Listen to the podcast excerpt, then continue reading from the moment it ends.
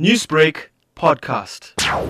I think it's really devastating for the family to experience this outcome. You know, the family lives in hope that their child will survive, like all our families. And because it's a life threatening illness, to be hit by this loss, it must be completely devastating. A child diagnosed with cancer goes through many challenges, but what trauma does the parent face? As you correctly said, children are going through the, through the process and probably unaware of how devastating this diagnosis is. It's the adults around them, the parents, the siblings, the aunts and uncles and grandparents who have the, the ripple effect of the knowledge of a child with cancer and what the possible outcomes can be. We on a daily basis experience and see parents go through this process where their children um, pass away because of the diagnosis.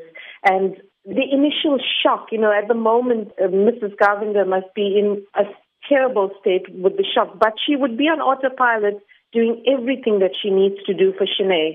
And on a larger scale, you know, throughout South Africa, we experience this and we see parents, their entire lives are questioned. Their existence is in question. And even today, I spoke to a parent who's lost a child nine years ago, and she said it's like a sucker punch. It's an emotional journey, a very emotional journey that no parent should be put through or nobody should experience in their lifetime. Definitely, Again, I just spoke to Mrs. Govender, who is traveling to Durban at the moment. She was extremely emotional as she told me that she is carrying her child's ashes on her lap as she's traveling. Mm. So, what could be your advice for parents after this process? What we usually find after this has happened, and because of the public being part of the process, they would have a lot of support from relatives and family and friends for the next few days, weeks, months maybe.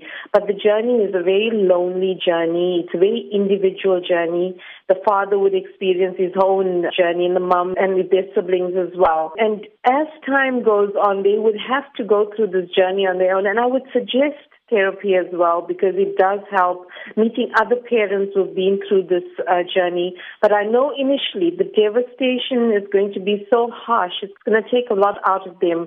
As time goes on, they will find a space. But for now, it's a very difficult place. And I would advise people as well, you know, not to offer solutions and suggestions. Just go with the process. Allow the parents to start and experience this very devastating journey. Newsbreak